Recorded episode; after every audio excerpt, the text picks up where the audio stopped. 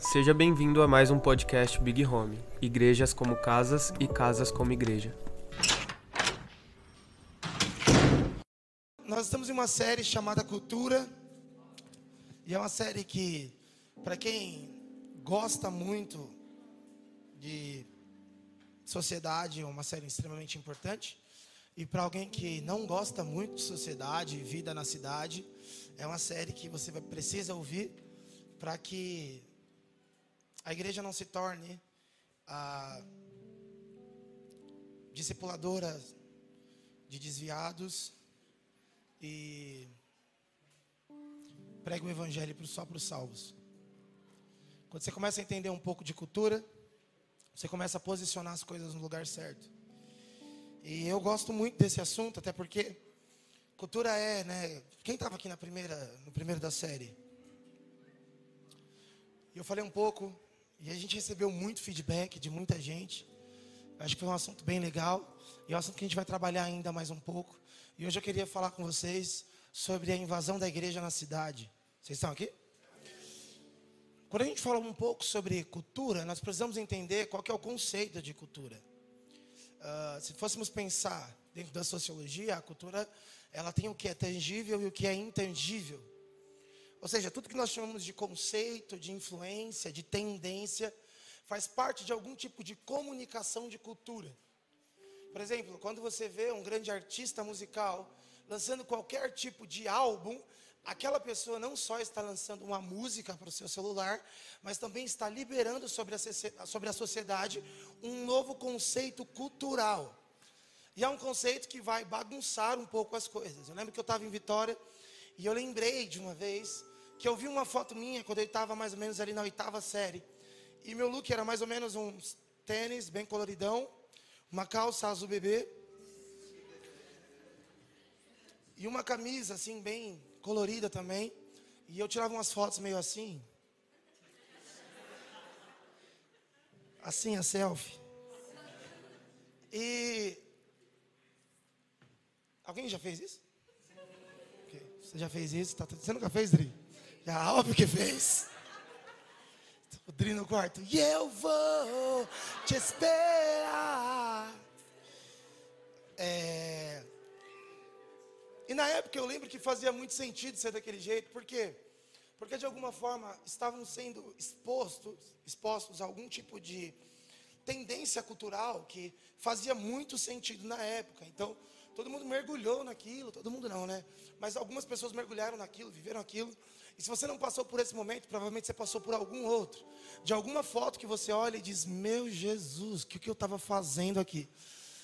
Por mais que na época fizesse muito sentido. E a cultura, ela é essa coisa tangível no que se diz algumas práticas que temos que podemos apalpar, pegar, ou seja, existe um tipo de cultura que ela tem a ver com a arte, ela tem a ver com como nos vestimos, ela tem a ver com as cores que estão na época.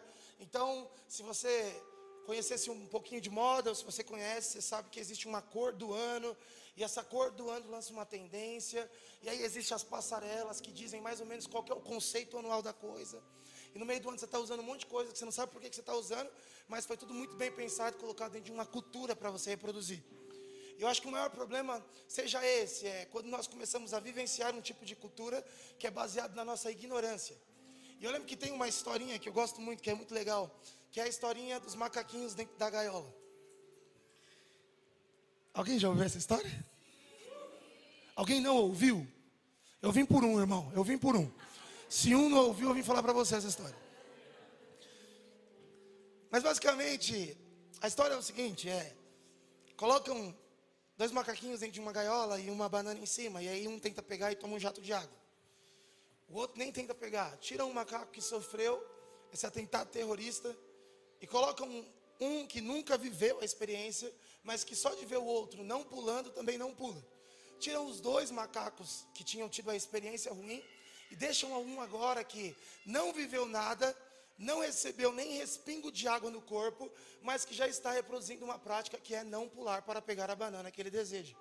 E de repente nós temos uma gaiola com vários macacos que não vivenciaram nenhuma experiência negativa, mas que de alguma forma também não partem para buscar aquilo que eles almejam. Ou seja, A cultura, ela pode ser esse negócio que nós vivenciamos, mas não sabemos como ele surgiu. Por exemplo, quando você entra dentro de uma comunidade, você vai falar com alguma pessoa que vive em zona de miséria, você vai ter uma dificuldade. Por quê? Aquela zona de miséria não é só fruto de uma, de uma classe econômica ou de uma situação econômica familiar. Aquela situação também é, na maioria das suas vezes, um desenvolvimento cultural mental. Então, quando você conversa com uma família e diz, nós queremos te tirar dessa situação, normalmente são pessoas que não querem porque eles não estão ali só porque é o que restou, mas porque culturalmente é a única coisa e o único lugar que eles sabem viver. Está fazendo sentido?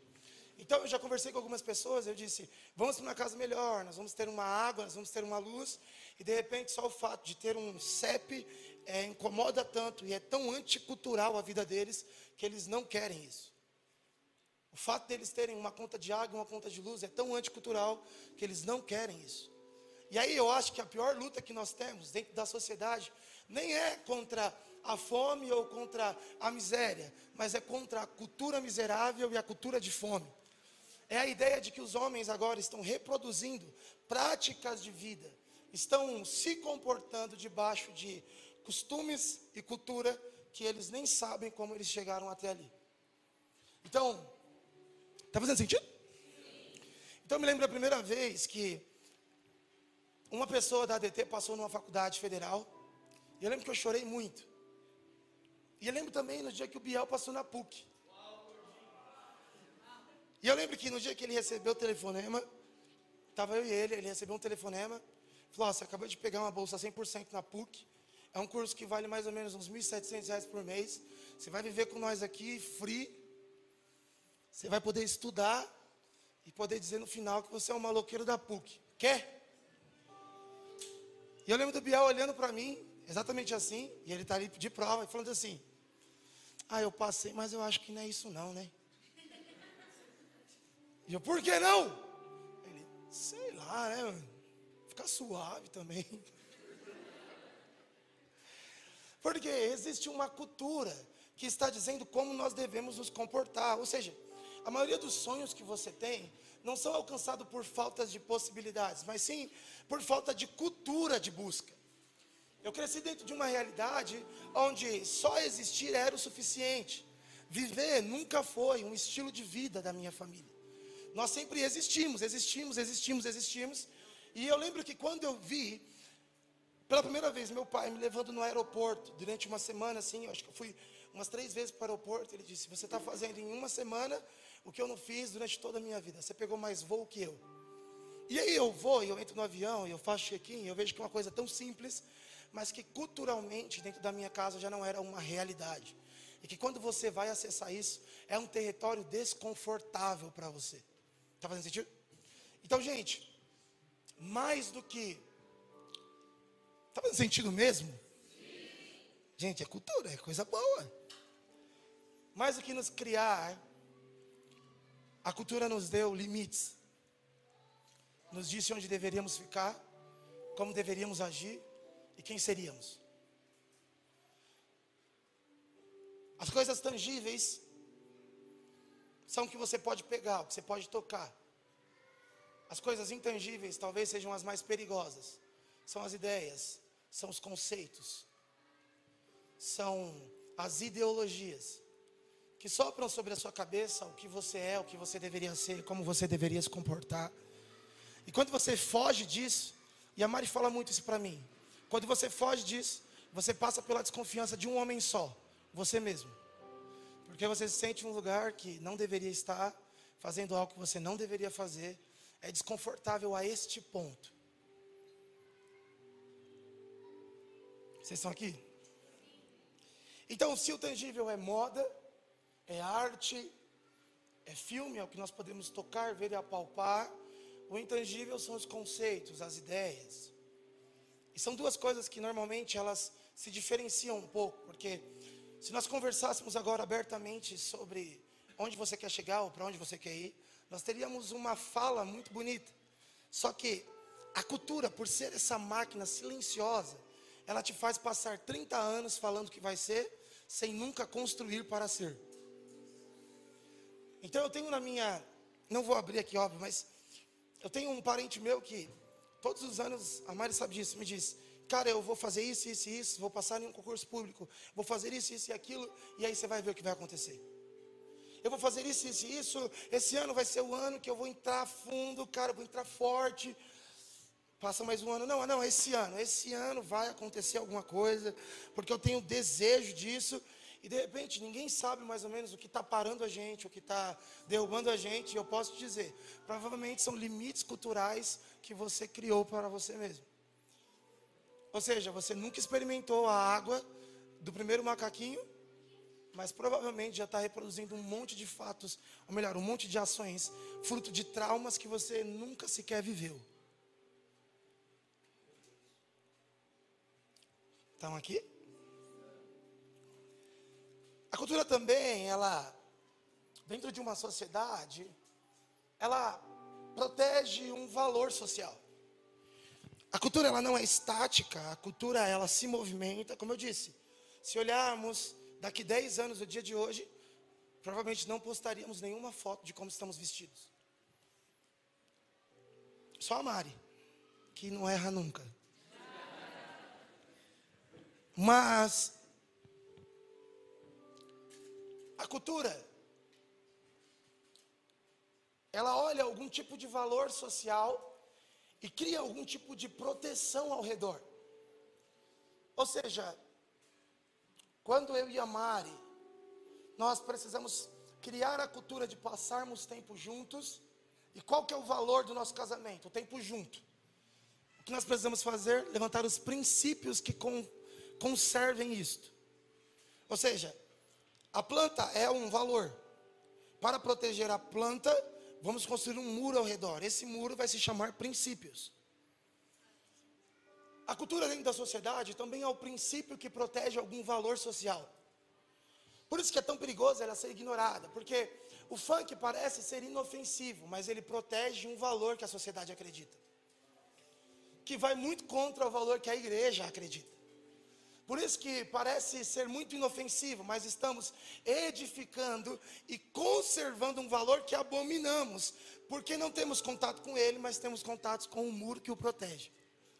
Então, todo homem que diz ser contra a imoralidade, contra o pecado imoral, mas de alguma forma toca no princípio que protege ele, também é um construtor social da imoralidade. Então, a igreja, por ignorar a cultura, nunca tocou no valor, mas sempre ajudou a construir o um muro. E são ações que normalmente são ações ignorantes. Por exemplo, se fôssemos falar sobre aborto, a igreja é essa que vai gritar que é contra o aborto, e amém, nós cremos nisso. Mas a igreja é a que já normalizou qualquer tipo de morte.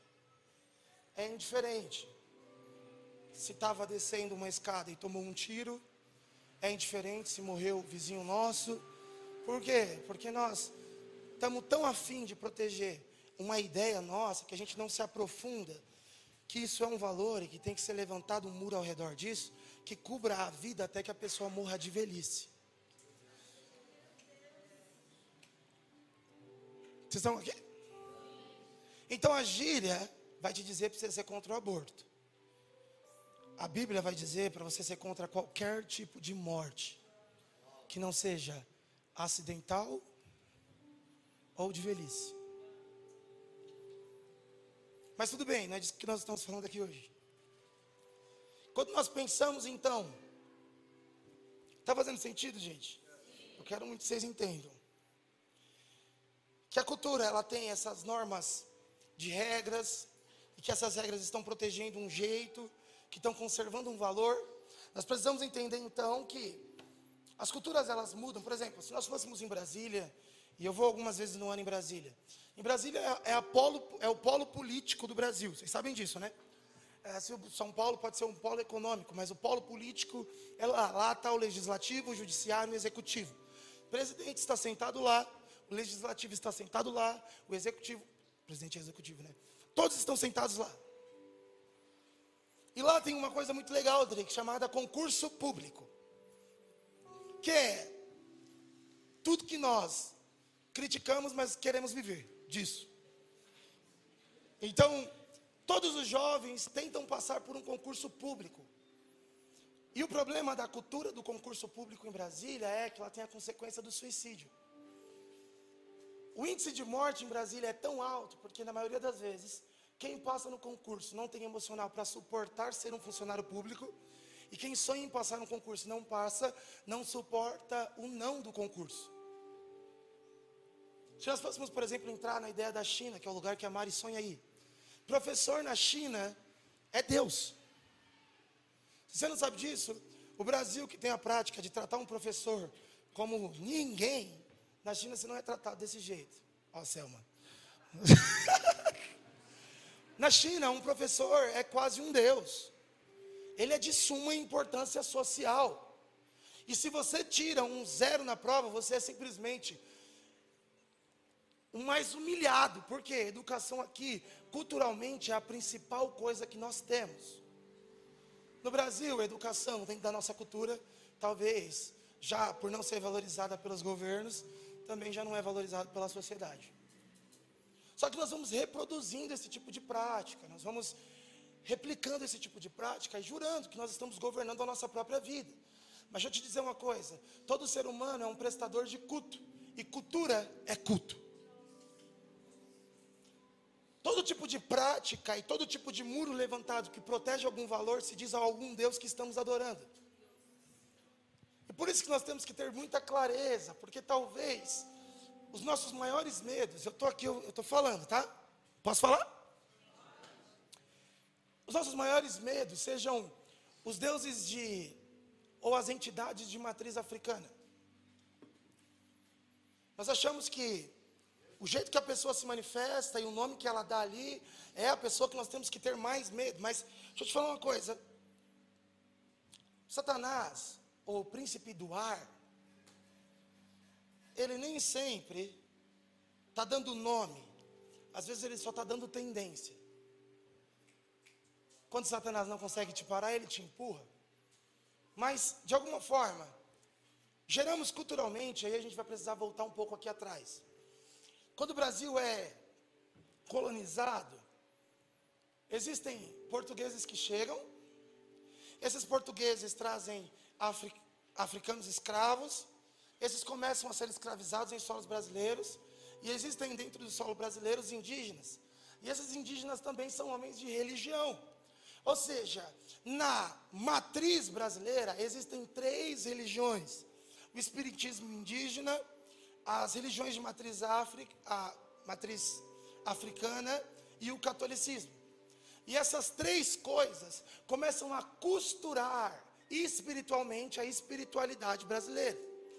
Por isso que quando Paulo vai entrar em uma cidade e existe um príncipe lá, um demônio lá, ele não diz nenhum nome de um deus de matriz africana. Por quê? O deus da época tem a ver com a cultura que aquele povo serve. Vocês estão aqui? E você precisa entender que, vai por mim, meu amigo. Eu sou cristão e eu cresci dentro da Assembleia de Deus e eu já vi muito demônio dando couro. Então quem está falando para você não é, como diz o nosso querido amigo Marco antes, não é um, um cara do centro da cidade que nunca foi numa casa de uma pessoa que está sofrendo. Quando nós olhamos para dentro da matriz, para dentro da corda que trança a espiritualidade brasileira, nós vemos essas três marcas. E por isso que Paulo não vai falar sobre esses deuses, por isso que Daniel não vai falar sobre esses deuses, porque cada um desses homens estão servindo uma cultura, e cada cultura tem o nome de um Deus. Mas no fim, independente da cultura, todas as influências querem as mesmas coisas: ou a morte das crianças, ou a imoralidade, ou a destruição da família. Então se muda o nome, mas se tem o mesmo alvo. Vocês estão aqui? Então, culturalmente, estamos fazendo culto.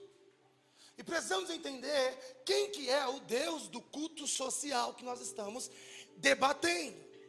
Porque só gritar e dizer e dar o nome não é o suficiente. É necessário destronar. Está fazendo sentido? E nós sabemos que Fazem cinco anos que nós estamos debaixo das ideologias mais pesadas. Cultura está sendo formada de forma violenta nos últimos cinco anos.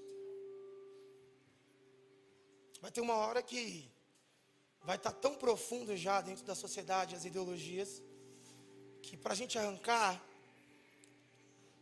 vai ser quase impossível. E de fato, vem, presta atenção aqui comigo. Eu não acredito que a igreja é perseguida porque ela provoca. Eu acredito que a igreja é perseguida porque ela resiste. Então, dentro do que nós cremos, qualquer outro tipo de governo ou Deus que não é nosso Deus é um ídolo. E qualquer outro tipo de outro Deus que não é o nosso Deus e é ídolo, vai ser denunciado por homens como Elias. Vai ser destronado por homens como Davi. Esse é o tipo de prática que nós cremos. Biblicamente só há um Deus. Se estamos aqui, estamos por meio de um Deus. Não há outro Deus além desse. E meu amigo, se você quiser flertar com qualquer outro tipo de ideia, você não partilha da mesma fé que a fé bíblica. A fé bíblica diz que existe só um Deus. Vocês estão aqui?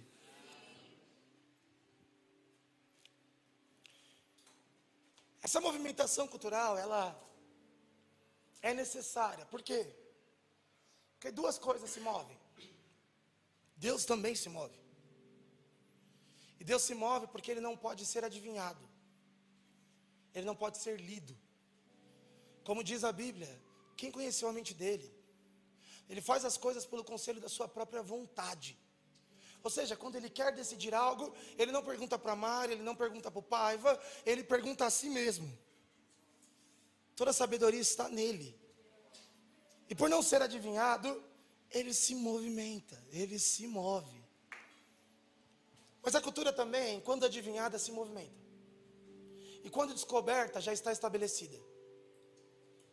E aí nós temos uma luta, porque nós somos o povo que mais apaga incêndio porque nós não conseguimos evitá-los. Tem uma cena. Já assistiram o Super Choque? Vocês sabem no Super Choque quando aparece um vilão que ele causa um problema e causa uma solução? Porque ele quer ser heróico? Não, né? Tá vendo que vocês não assistiram tanto assim? Aí falam, você está errando o desenho. É... é mais ou menos isso. A igreja parece que ela está tão afim. A igreja não. Alguns de nós parece que nós estamos tão afim de aparecermos heróicos que nós não queremos poupar. Então às vezes nós estamos vendo é, um pequeno foguinho. Nós não queremos apagar isso ou, ou gerar um nível de fluxo de água que sobreponha isso. Nós queremos que isso cresça, porque fica bonito derrubar um incêndio que todos conseguem ver.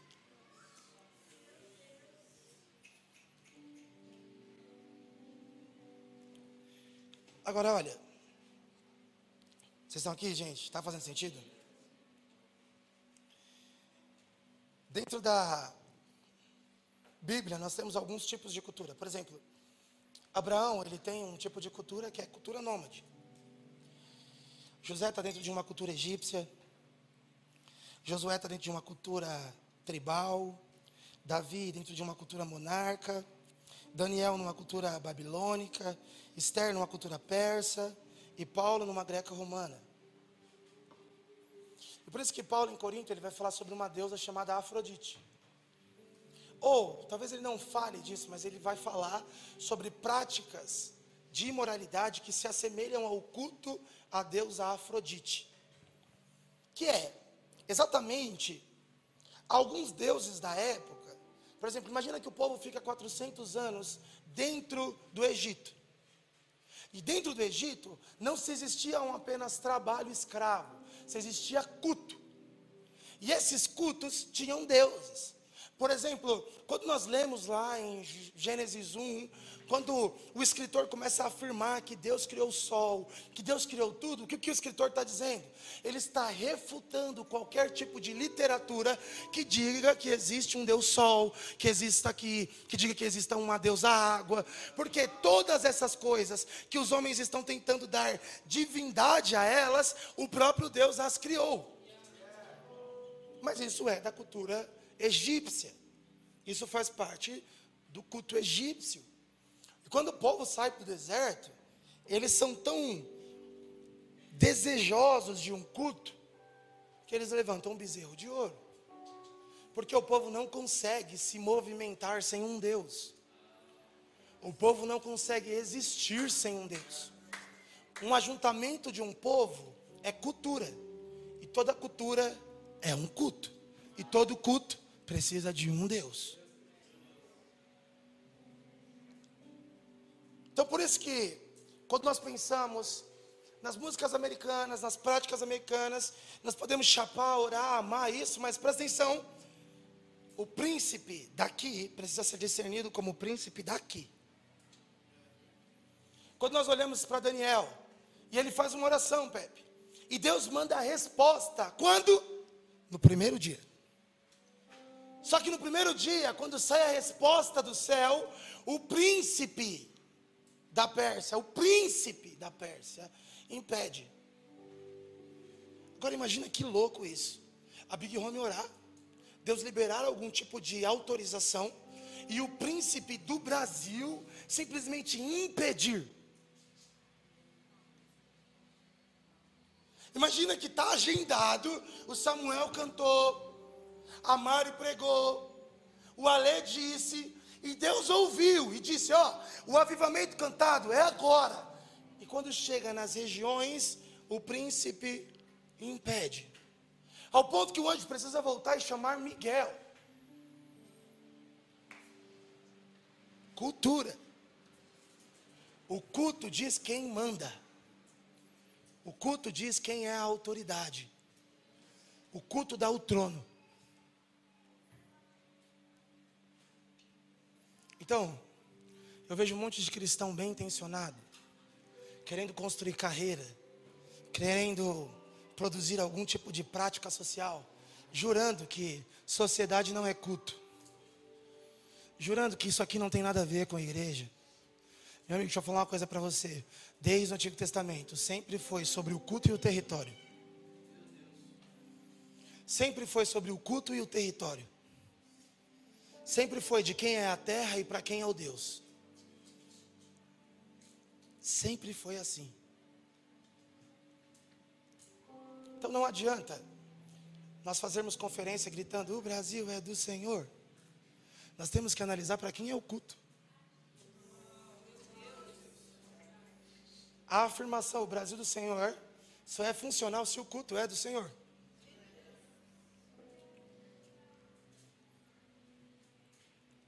Vocês estão aqui? Então nós fazemos parte, exatamente no ano de 2022, de um povo que está tomando murro na parede da cultura. Não está conseguindo compreender, não está conseguindo dialogar, não sabe conversar, por quê? Porque tem essa diferença. Quando nós vemos a fundo a cultura ocidental, nós vemos que nós não estamos na prática da coisa. A cultura ocidental é essa cultura da humanas, é a cultura do pensar, é a cultura do analisar, é, é vamos discutir, debater, ou seja, quem é Deus? Nós não queremos apontar para algum lugar e mostrar o feito dele. Nós queremos internalizar isso, refletir sobre isso, termos pausas e tentar analisar dentro de nós quem é Deus. Quando na realidade toda a origem da humanidade era sempre ao contrário. Quem é Deus? Como diz o salmista, olhe para tudo. Então a cultura ocidental não aponta quem é Deus. A cultura ocidental pensa quem é Deus. Isso é um problema, porque é tão internalizado que a gente perde o que a Bíblia diz. A gente não consegue ver a obra da sua mão. Então, para onde vamos apontar? Qual é o lugar que nós olhamos e dizemos: Eis aí Deus. Elias, quando ele vai lá no Monte Carmelo e faz fogo cair do céu, ele faz algo que nós ocidentais não fazemos, ele aponta a Deus. Ele diz: Deus de Abraão, Deus de Isaac e Deus de Jacó, mostra. Não fale, não dê um pensamento, não busque uma ideia, Ô oh, Israel, eu quero conversar com vocês. Não, não, não. Deus de Abraão, Isaac e de Jacó, mostre. E a Bíblia diz que quando o fogo cai do céu e ele começa a simplesmente fazer aquela cena de matar os profetas, o povo de Israel inteiro se prostra e adora. Temo que muito da ausência das conversões profundas é Deus não é visto, Deus é pensado. E de ideia a sociedade está disputando em nível alto. Enquanto Deus da igreja for uma ideia, todas as ideologias vão bater direto com ela. Agora, vamos ali, ali onde? Na igreja. Para quê? Para pensar sobre Deus? Não, para vê-lo, para mostrá-lo. Por isso que em Mateus 3, Mateus 4, quando Jesus é levado para ser tentado no deserto, Satanás olha para ele e diz assim: se prostra e me adora. Porque qualquer afirmação com a boca que não for colocada em uma prática é vazia. Então, Satanás não diz: se você quer o que você quer, fala que eu sou seu Deus. Ele diz: se prostra. Porque dentro do que nós estamos construindo como cultura,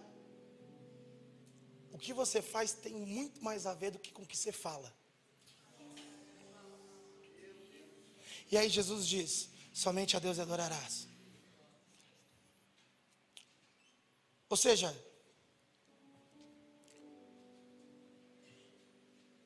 tudo está exigindo culto. E não começou agora. Na Babilônia existia um culto que Daniel está indo contra. No Egito existia um culto que José está indo, que Moisés está indo contra. Eu falei, onde? No Egito, né? Que José está indo contra. Todas essas culturas estão exigindo cultos que os homens estão indo contra. Estão dizendo, não, não, não, não, nós não vamos prestar esse culto. Tudo bem, mas é só sentar à mesa e comer com a galera. Não, não, não, eu, eu vou pôr sobre esse lugar um jejum. Oh, mas Wes, no século 21, aqui onde nós estamos, não é só é, é, não comer comida, não, não. É também não sentar em algumas mesas culturais.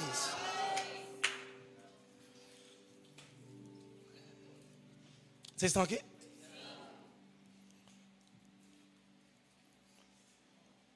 Moisés se nega a prestar o culto. Todos esses homens se negam a prestar o culto. Agora, se negar a prestar o culto não significa que nós não estamos no meio da cultura. Estamos no meio. Estamos dentro dela. Você não consegue fugir dela. Foi o que eu disse na semana retrasada. A maioria de nós somos bons cristãos quando nós não estamos em contato com o mundo. Porque quando nós só olhamos para ele, nós já somos levados. Antes o nosso maior medo como igreja era alguém desviar por um momento difícil, agora é só por arrumar um emprego. É só por se afastar um pouco. A cultura é violenta. Ela te puxa. Então, de repente, nós arrumamos um emprego. Nós decidimos a faculdade que nós vamos fazer. Nós até oramos nos nossos cultos. Deus, me dá essa oportunidade, porque eu sonho em viver isso. Deus, não, eu sonho em ser isso, cara. Olha só, eu não era nada. Agora eu sou um escritor, agora eu sou um, um, produtor, agora eu sou sei lá o que eu sou. E de repente, quando nós estamos sendo o que pedimos para o próprio Deus nos dar, negamos quem é o nosso Deus. Não nos lembramos mais dele. Só que sabemos que se tirássemos eles da nossa história, não estaríamos onde estamos. Então, nosso pecado é pior que a idolatria. Antes da idolatria, nós temos a ingratidão de não devolver a Ele a glória ao nos abençoar, só ao nos abençoar. Gente, eu cansei de ver pessoas que pediram. Deus faz isso aqui por mim, a minha vida não tem como chegar lá. E de repente a pessoa chega e fala: Nossa, foi Deus que me trouxe. E de repente, assim como os nove leprosos, simplesmente pegam seu plano de carreira e vão embora. Por isso que alguns homens eu nem pergunto muita coisa. Eu só pergunto: se tirasse Deus da sua história, você conseguiria chegar onde você chegou? Então, pelo amor de Deus, seja só um pouquinho maduro e volte para agradecer. Cultura. vai competir o seu culto.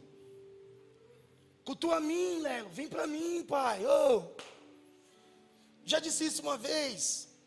A Moloque é isso, é, em nome do que vocês querem, me deem as suas crianças. Em nome do que vocês querem, me dê a sua família. Prestem esse tipo de culto a mim. Vocês estão aqui? Então nós não devemos fugir, nos trancar em um quarto. Não é isso. Pelo contrário, eu sou maior. Gente, eu estava falando com a Bárbara esses dias. Eu tomo tanta pancada porque eu sei que vocês seguem uns aos outros. E o post que você viu, eu vi também. E eu sei o que você quer me perguntar. Daquela pessoa. Daquele menino. Irmãozão. Pastor não é besta, não, irmão.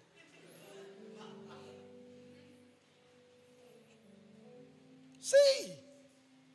Só que de verdade, como eu disse desde o começo da Big Home, eu não estou aqui para estabelecer lei, eu estou aqui para assistir Deus desenvolvendo uma consciência. Ou seja, eu preciso de fato que o Salomão pise nos lugares escuros com a arte dele, que o Paulo pise nos lugares escuros com a arte dele. Esse final de semana eu estava lá em Vitória e eu conheci dois caras, 90 e o César MC. O 90 me disse uma coisa muito simples. Ele disse assim: Oh, me incomodava um pouco, mano. Porque quando eu estava bem loucão, ia ter eles fazem batalhas de rima. Quando eu estava bem loucão, às vezes eu ia ter uma batalha no domingo, César não ia. César nunca colou numa batalha no domingo. Nunca aceitou um trampo de domingo, mano. E eu ficava, mano, qual é que é do César, mano? Era para ele estar tá estourando agora, pai. Por que, que ele está negando o trampo, dizendo não? E aí, ele falou que um dia, ele estava pensando, ele sempre, ele nasceu, quando tomou consciência de si, ele tinha certeza que ia morrer de suicídio. Então ele falava que só podia morrer quando a mãe dele fosse embora. Ele estava na sacada e falou: Pô, vou orar, minha vida está uma merda. Sentou na cadeira, começou a orar daquele jeito dele, nunca teve nenhum contato com a igreja. E lembrou que o César é o cara que nos domingos nunca estava com ele porque estava em algum outro tipo de lugar. Ligou para o César, o César falou: Cara, eu posso ir aí? Eles começaram uma célula com um bando de gente da rinha, um monte de gente das batalhas. Ele falou que era bizarro, porque talvez os únicos crentes eram César e mais duas pessoas. E eles viam gente vomitando câncer. Dava seis da tarde, todos os MCs deitavam no chão, chorando. Ele falou, cara, eu nunca vivi uma parada daquela. E aí ele falou que o encontro dele com Deus foi quando ele abriu a Bíblia em João 1. E aí ele começou a chorar, dizendo: Eu não sou, eu sou João, eu não sou Cristo. E ele começou a falar: Eu não sou rapper, eu não sou MC. Eu não sou. E naquele mesmo retiro, iam se batizar exatas cinco pessoas. E todas essas da batalha de rima de vitória. Ou seja, algumas pessoas estão me mostrando que está tendo como entrar no meio de uma cultura, olhar para uma cultura, mas não pertencer a uma cultura.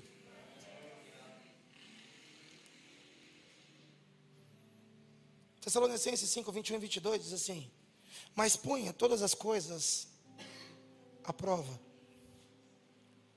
Fala comigo, pôr todas as coisas à prova. Ok? Sabe, nem tudo está escrito Deus e diabo, nem tudo está escrito Deus e Satanás, mas todas as coisas devem ser provadas.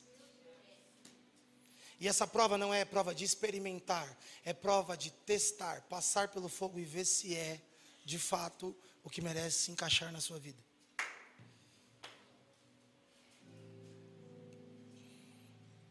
Gente, você foi de uma igreja, Aqui é cultura de igreja grande, né, gente? Eu tenho um monte de igreja que veio de igreja grande.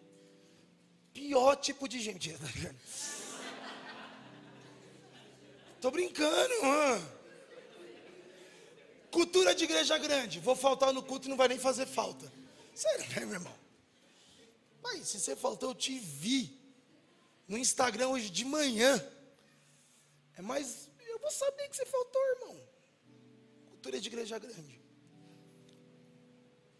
E aí eu lembro que, acho que foi com a Rúbia. Bichinha, cara. A Rúbia veio de uma mega igreja, né?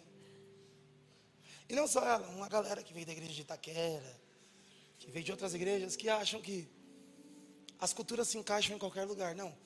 Aqui é tão pequeno que se você faltar, vai parecer que está vazio. E a gente vai saber que você faltou. Mas testem todas as coisas, passem todas as coisas à prova. Vejam, algumas igrejas, e por isso que eu falei das igrejas grandes, né, mas não é o caso, mas algumas igrejas, elas vão querer te separar do mundo para te proteger. Mas Jesus não disse que ele nos reteria, ele disse que nos enviaria. Ou seja, você não está na igreja que te segura, você está na igreja que te solta. E que curte a foto de você solta até. Crendo que mais forte do que a cultura e o culto secular é a consciência e o culto da casa. Então, de verdade, você que é um pouco mais conservador, se acostume a ver membros como os nossos em lugares escuros ao ponto de você nunca querer pisar. Eles têm que estar lá. Se acostume a clicar em um perfil e ver pessoas trabalhando em coisas que você pode se assustar. Eles precisam trabalhar nisso. Uma das primeiras palavras que Deus disse para nossa casa foi: influência. E eu gosto de ter essa igreja estranha. Essa igreja meio estranha, não é estranho? Você olha para umas pessoas e fala assim, vixe, mãe. Eu gosto, final de culto eu acho mó legal. É umas rodinhas assim específicas. E é isso. Talvez vão ter pessoas que vão entrar em lugares que você não colocaria nunca o seu filho. Mas o filho de alguém parou lá. Lugares tão escuros que você nunca colocaria uma filha sua, mas a filha de alguém parou lá. Agora, o problema nem é o envio. O problema é o envio sem a essência. Quando a gente vai para o escuro e não tem perfume.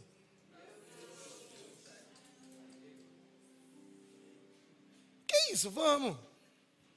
Vamos entrar nos lugares mais escuros? Vamos entrar nos lugares mais escuros. Vamos entrar na economia, vamos entrar em tudo, vamos entrar em tudo. Mas, ó, deixa eu falar coisa você. Nós vai estar do seu lado vendo se você cheira bem, tá?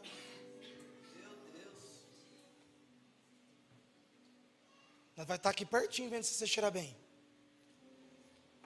Porque você achou que Jesus mudou a sua vida quando você encontrou ele naquele culto lá? Você não sabe o que essa cultura consegue fazer em você. Você consegue daqui um ano não se reconhecer mais, Joe. O que você fez, o que Deus fez em você em um dia, a cultura não faz em um dia, mas ela faz com o tempo. E o toque da cultura é tão forte, mas tão forte, que a gente até esquece como é que foi o toque de Deus. Abra sua Bíblia comigo, gente. Meu Deus do céu, está tá muito tarde.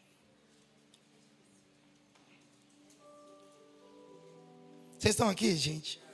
Tá legal. Oh, que legal.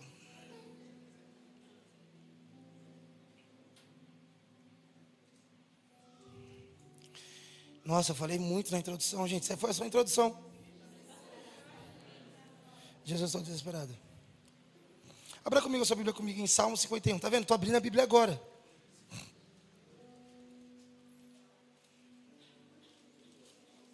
Vocês estão felizes? Tá legal.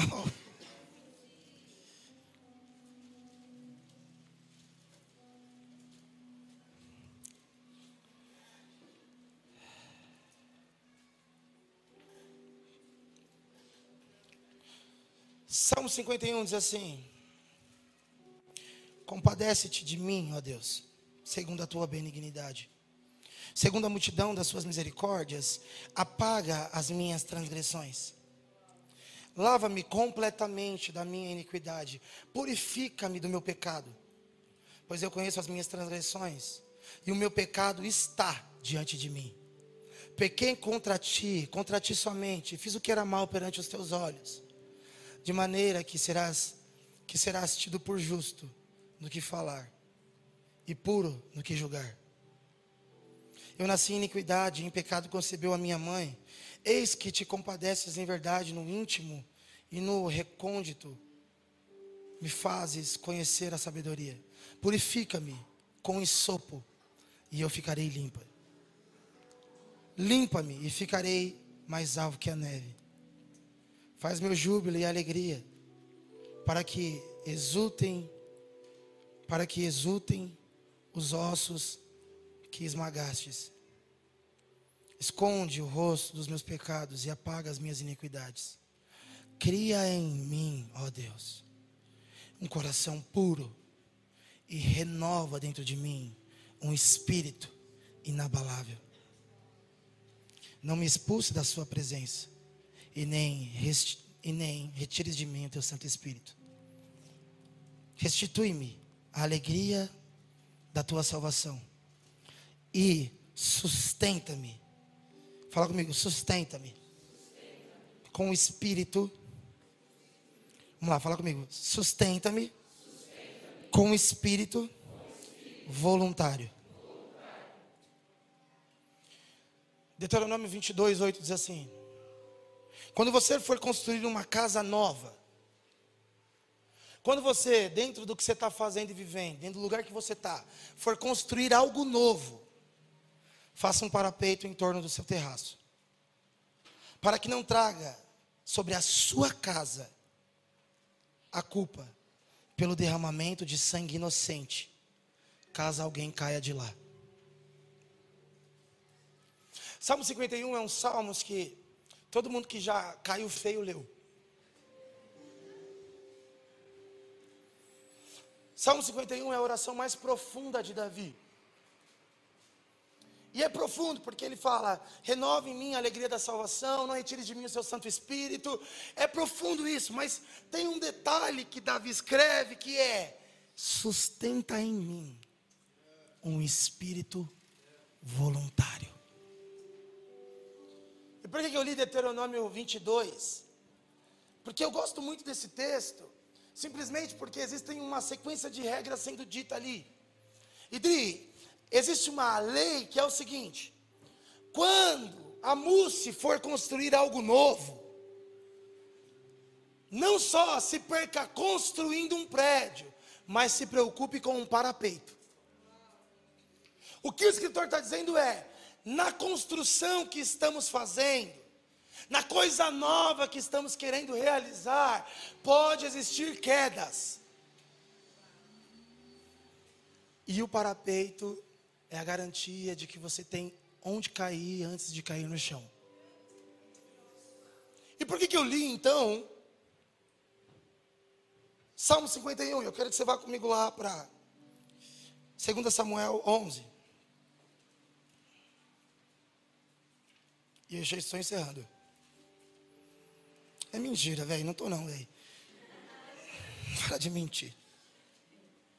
Brincadeira, tô sim. Ah, quem embora mesmo, velho? Ah, vai, velho. Brincadeira. A cultura é terminar no horário. Decorrido um ano, no tempo, fala comigo, no tempo em que os reis saíam para a guerra. Obrigado. Enviou Davi a Joabe e os seus servos com ele, e todo Israel, que destruíram os filhos de Amon e sitiaram Rabá. Porém, Davi ficou em Jerusalém. Uma tarde, ele se levantou do seu leito e andava passeando pelo terraço, onde? Onde? Na casa? Ok, Davi, você acabou de construir um prédio, é muito bonito, e parece-me que não se tem um parapeito aí. Uma tarde levantou do seu leito e andava pelo terraço. Daí viu uma mulher que estava tomando banho e ela era muito formosa. Davi mandou perguntar-lhe, disseram, Batseba, filha de Eliã, mulher de Urias, o Eteu. Então Davi enviou um mensageiro que trouxe, ela veio, e ele se deitou com ela. Tendo se purificado da sua imundícia, voltou para sua casa. A mulher concebeu e mandou dizer a Davi: Estou grávida. Então enviou Davi um mensageiro a Joabe, dizendo: Manda-te para cá, Urias. Não vou ler tudo, mas o que está acontecendo aqui? Primeira coisa, existia algo que estava acontecendo que era muito parecido com agora na nossa estação. Davi estava começando a sitiar as cidades. Davi estava olhando para o mundo e dizendo assim: Eu vou tirar qualquer tipo de ídolo de qualquer tipo de lugar. Todo ídolo que está pedindo as crianças, todo ídolo que está pedindo a imoralidade, todo ídolo que está pedindo a destruição da família, eis aqui o povo de Jerusalém dominando tudo. E Davi começa a sair, e o desejo de Davi não é fazer uma boa conversa com os territórios, não é tentar criar um sincretismo entre a sua religião e a minha religião, é simplesmente dominar e fazer com que todo o povo fizesse um culto a um Deus só. Ponto. O problema é que Davi, em dia de guerra, Davi, em dia que ele fazia o que ele sempre fez, ele decidiu só não ir. Todo mundo foi guerrear. Os reis foram para a guerra. Só que aí Davi olhou e falou assim: Ah, não, isso não é tão importante mais. Eu tenho uma casa real. Eu tenho um emprego dos sonhos. Minha carreira está legal. Está tudo tão bom, de verdade mesmo. Você quer mesmo que eu vá para a igreja fazer guerra? Não, não. Deixa com que, deixa com que outros façam isso por mim. Eh, meu trono é quase inabalável. Davi olha e vê uma mulher chamada Betseba e fala: traga ela aqui. Essa mulher vem, Davi se deita com ela. Essa mulher engravida. E Davi agora já é um adúltero, mas ele vai piorar um pouco mais as coisas. Ele vai chamar o homem, o marido dessa mulher, que é tão fiel a ele, mas tão fiel a ele, que quando ele manda ir para a casa da esposa, esse homem fica na porta. Davi diz assim: ó, vai lá, e fica com a sua esposa. Ele diz: Estamos em tempo de guerra. Não tenho tempo para os meus prazeres. Não, mas você precisa ir lá, por quê? Dentro de Davi, é o único jeito de eu me livrar do problema que eu fiz. E aí ele vai lá e diz assim: Meu amigo, estamos em guerra. A minha esposa só vai me ver quando todos voltarem. Então escreve uma carta. Põe no bolso e diz: Ó, dá para o chefe. Na carta estava escrito: coloque Urias na frente e deixa que ele morra. Agora ele é um assassino. Por uma única coisa. Em dias de guerra, Davi perdeu a voluntariedade. Mas o que você está querendo dizer? Eu estou querendo dizer que o staff que você faz, que a escala de mídia que você faz, que o discipulado que você tem, não é um privilégio para nós, não, velho. É o seu parapeito. É o que está te protegendo, não me protege de nada. Se um dia você chegar para mim e falar, ah, eu acho que não preciso mais, eu vou dizer, tá bom.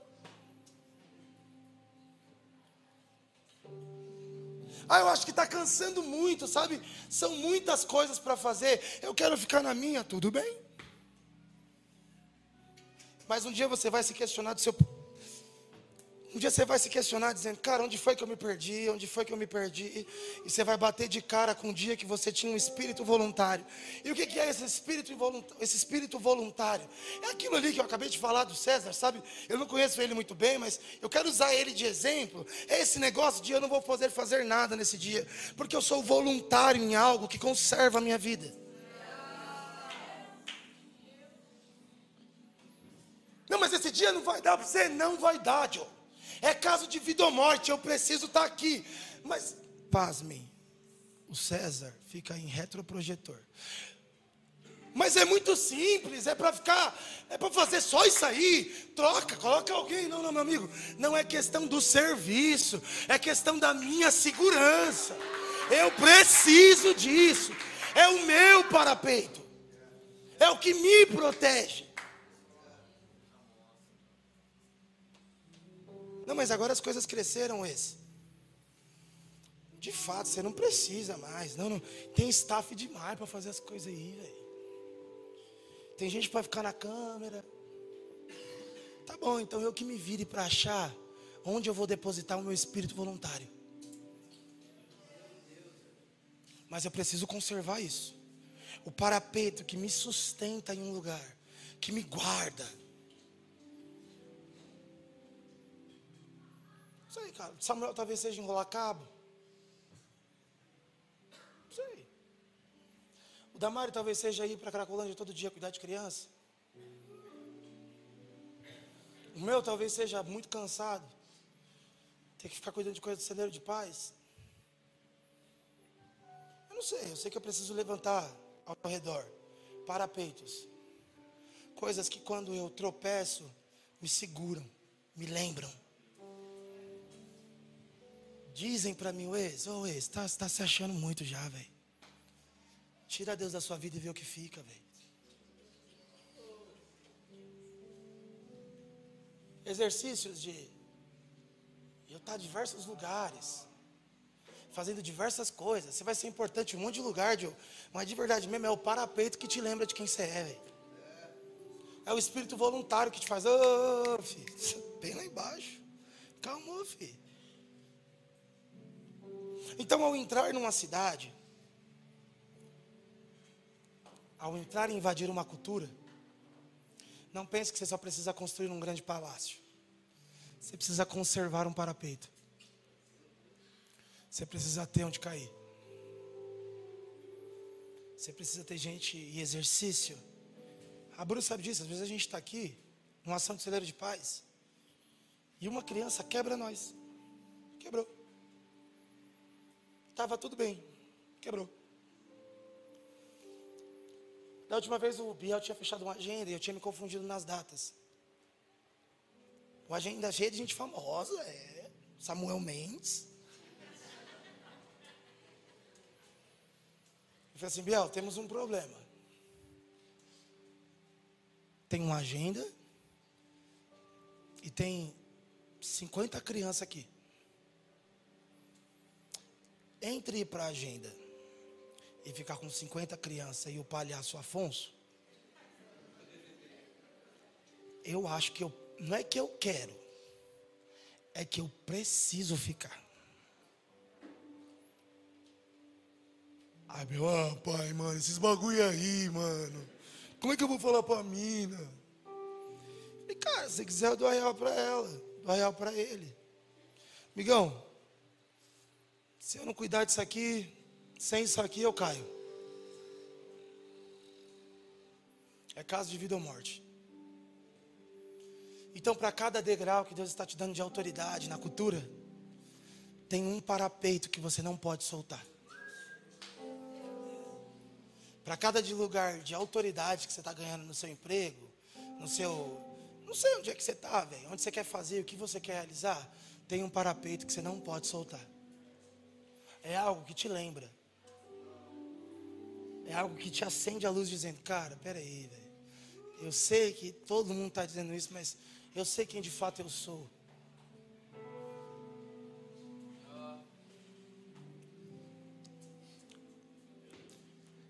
É isso. Isso é uma igreja que entra numa cultura e não perde para ela. É uma igreja que pisa lá. Gente, de verdade mesmo, eu gosto muito da Big Home, velho. Eu olho as pessoas mais estranhas, mais da hora. Meu pai vem aqui, ele fica perplexo. Fica, gente. Meu irmão, furou a orelha, né? Vacilão demais. Na casa do meu pai, vi as ideias. Aí meu pai, é. Na minha igreja já sabe que não pode. Você quer ficar de orelha furada, vai para do Wesley. Aí eu, calmou, pai, calmou, calmou. Que isso, pai? Não vamos descer o nível assim, não. Que isso? Tadinho, depois ele falou, não, eu sei que todo mundo é crente, é de Deus, mas é doutrina, meu filho, você sabe. E é isso. E eu realmente creio que alguns de nós, cada vez mais, vai poder pisar e entrar. Só que não, que, que não seja morte em massa de cristãos. Que seja envio consciente de uma igreja. É uma coisa incrível que você faz, uma coisa muito simples que te lembra. É uma coisa muito grande que você quer fazer, mas é uma coisa muito simples que te senta. Renova em mim, sustenta em mim um espírito voluntário. Meu amigo, quando você sai de pastor de ovelhas a rei de um lugar, você precisa ter parapeito. Quando você sai do nada para o governo, você precisa ter parapeito, irmão.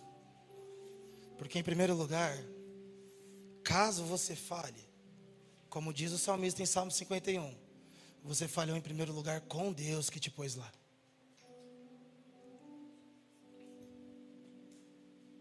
Então eu creio que nessa série de cultura nós vamos internalizar essas verdades. Nós vamos entrar em lugares incríveis nós vamos nos privar de postar fotos até. Falar, vixe, se eu postar essa foto o bagulho fica louco.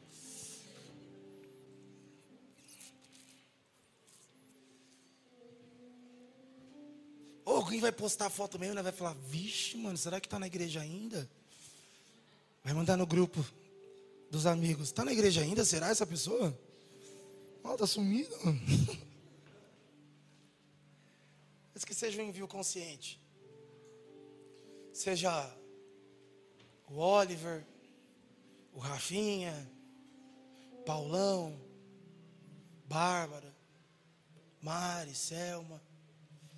Agora a Jéssica voltou a dar aula em escola. Jéssica. E ela já me disse, eu entrei no primeiro dia de aula, já queria sair. Mano, precisa de celular. O lugar que você quer se privar, alguém caiu lá, irmão. Alguém está lá dentro, se ninguém for buscar. Paulo em Atos 16 sofreu tanto para poder chegar no carcereiro. É muito ruim ter que converter alguém que está na prisão. Você tem que ser preso. Muito difícil. Chique, Deus fala, salva o carcereiro. Vem, não vai na casa dele, não, velho. Ele passa mais tempo no trabalho dele do que com a família dele. E quando ele está com a família dele, ou ele quer dormir, ou ele não quer visita. A metade de vocês aqui passa mais tempo no trabalho do que em casa. E a metade dos seus amigos de trabalho passam mais tempo no trabalho do que em casa. Então não adianta querer ir na casa, fica no trabalho. Lá é um bom lugar. Lá nós passamos muito tempo junto. Lá a gente vai soltando um pouquinho das coisas. É isso. Nem é para ser forte. é só para ser uma conversa. De uma igreja que tem consciência de que a cultura é forte, porque é um culto. Mas a gente também é maior do que está em nós, do que está no mundo. Então bora. Bora. Espalhem. Como Paulo faz na igreja de Atos, que ele começa a espalhar os apóstolos. Espalha. Mas você não tem medo de mandar fulano de tal? Você não tem medo de mandar o Abner para Corinto, não? Afrodite está lá, tem um templo lá. A imoralidade é forte. Um dia conversando com José, de Carnabeira da Penha. Ele disse assim: o último pastor que foi para Carnabeira da Penha é o que fica na frente do bar lá. E todos que foram caíram no pecado. Falei, quem é o próximo? Aí ele, eu. E de verdade, segue lá, cacimba. Eles estão lá, no meio do caos. Um calor com as criancinhas na mesa, sentando no lugar mais escuro, talvez, do Brasil, o menos evangelizado.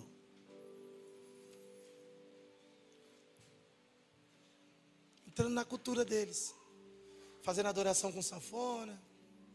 Mas a bateria não vai subir, não vai subir lá, não vai funcionar, não. Lá é sanfona e triângulo. Dói ter que tocar sanfona e triângulo? É isso. Porque lá é sanfona e triângulo. Amém? Vocês estão felizes? Então que possamos entrar amanhã no nosso emprego, nosso escritório de arquitetura, com as mulheres que só usam Bauman, Louis Vuitton, sentar com os nossos diretores de cinema, com os nossos fotógrafos amigos nossos, com as meninas que trabalham no escritório com a gente, com os nossos amigos na hora do almoço. E no meio da cultura, soltar fragrância. Cara, não estou pedindo, de verdade mesmo, não estou pedindo para você sentar, levar a Bíblia, ensinar alguém a ler. Não é isso não, irmão, pelo amor de Deus. Estou pedindo para você estar tá lá. Estou pedindo para você ser chato. Só para você não ser levado. Só estar tá lá. Para quando alguém dizer, preciso de alguém. Putz, mano. Tem o Samuelzinho. Vamos mandar uma mensagem para ele aí, na moral. É só. Tá. Gosto muito do texto que diz: Amo um amigo e não angustiar seu irmão. Acho que tem situações que só de estar do lado a gente já é um, um primeiro número de telefone a ser ligado. O problema é que quando vem para nós o carcereiro querendo se matar, a gente pula da prisão dizendo: Ô, oh, mata eu também, mano, tá mal ruim aqui. O carcereiro com a espada: Não, eu vou morrer. Se emprega é um inferno em nós. É mesmo, mano. É mesmo. Vamos morrer nós dois. Não, velho. Não se mata não, Joe. Isso aqui nem é problema, nem é emprego, velho. O problema é que você não tem vida. Ai, como é que eu faço? Creio no Senhor Jesus, velho. Eu oro para que Deus dê estratégia suficiente para toda a nossa casa. Eu oro por uma onda de conversão de pessoas que nunca tiveram contato com a igreja. Eu oro. Um dia a Simone me mandou assim: vou começar uma goma. Falei, mais um Itaquera lá, não, na Sé. Aí eu na Sé, ela aqui no tabelionato. Abrir uma salinha, colocar minha Bíblia ali no meio, sentar a galerinha ao redor. É isso. E às vezes a galera tá mal, liga para quem? Liga para cima, assim deve ter um bagulho para ajudar nós. É isso. Então, que vocês sejam enviados para o lugar da autoridade de vocês, mas que vocês conservem o espírito voluntário. Thank you.